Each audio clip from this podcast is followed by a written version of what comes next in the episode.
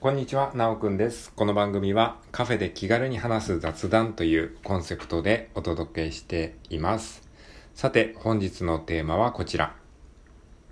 人生に影響を与えた作品。こういったテーマで話していきたいと思います。はい。えー、ということで、えー皆さん改めましてこんにちは。本日は2022年の9月の9日、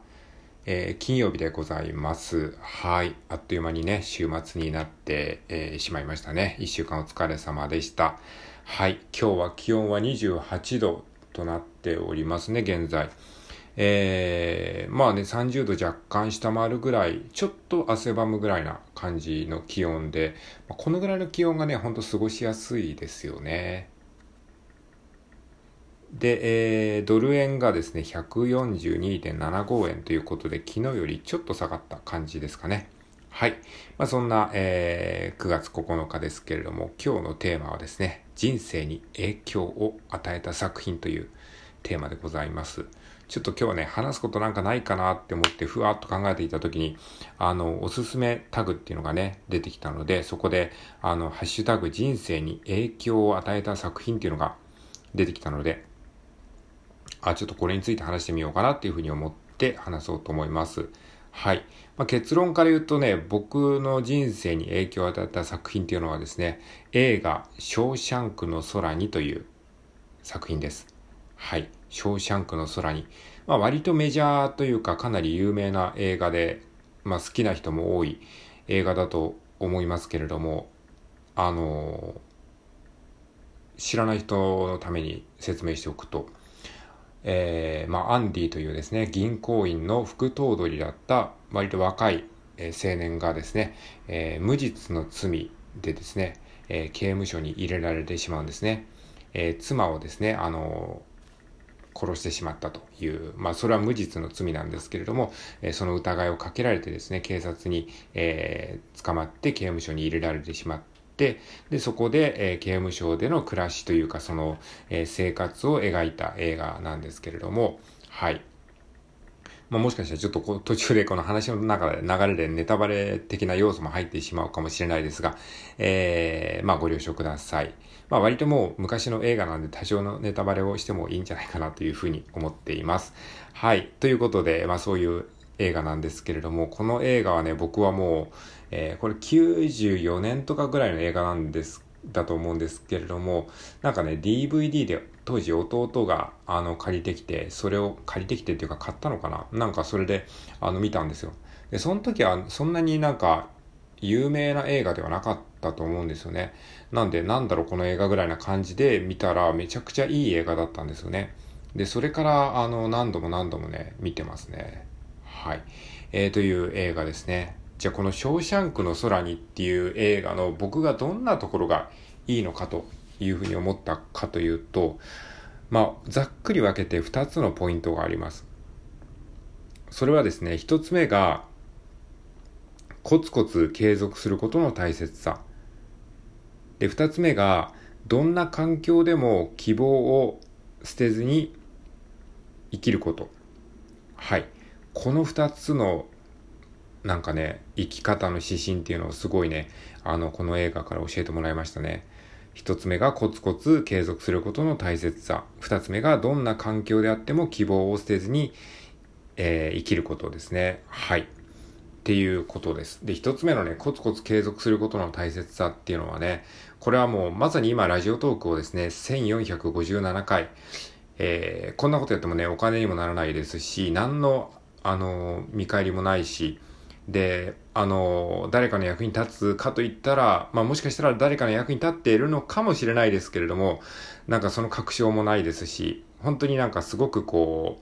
う、地味なことなんですよね。で、もちろんこれ1457回やってますけど、本当に最初の頃とかは全く無反応な時期もかなり長くありましたし、そういう中でコツコツコツコツ継続する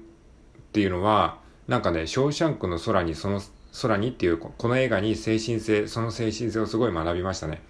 その時は全く報われなくても、そういうことをコツコツコツコツと、まあ本当ね、極端に言えばもう10年単位でこう続けていけば、やがて大きな成果につながるかもしれないよみたいな、そういうことなんですよね。で、この映画の中でそういったエピソードが、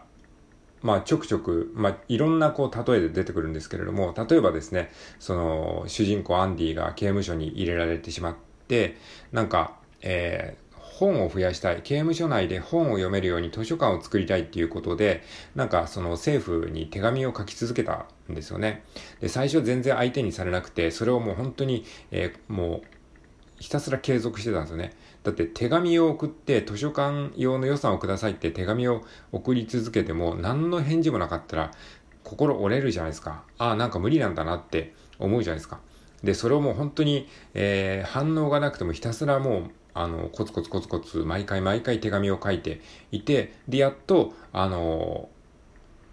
結果が出たんですね。それであの図書館の、えー、ための費用を出しますよって言って政府から返事が来て、えー、そしたら、まあ、普通だとそこで、よし、もう、あの、お金がもらえたからやめようっていう風になるんですけども、そこでアンディは、あの、よし、じゃあこれからは、あの、毎回2通送ろうっていう風に言うんですね。なんかそれがね、ちょっとね、びっくりしましたね。まあ、何が言いたいかっていうと、コツコツ続けることもそうなんだけど、結果が出たところで普通はやめちゃう。小さな結果が出たらそこで普通やめちゃうんだけど、そっからさらにブーストさせていくっていう。なんかね、それが面白いですよね。例えばラジオトークで言うんだったら、ああ、ラジオトークいいねがつかないなーっていうふうに思って続けてて、で、ちょっといいねがもらえたら、よし、なんかいいねもらえたからもうなんかやる気なくしちゃったってなっちゃうんだけど、なっちゃう人もいるかもしれないけど、そうじゃなくて、よし、いいねがもらえたら、だったらもっとこん頑張ろうみたいな。そんな感じですかね。はい。っていうことですね。で、二つ目のね、あの、ポイントがですね、どんな環境でも希望を捨てずに生きることっていうことですね。はい。これもね、すごい学ばせてもらいましたね。まあ、さっきも言ったように、このショーシャンクの空にの主人公のアンディは、無実の罪で刑務所に入れられてしまうんですね。自分は悪いこと何もやってないのに、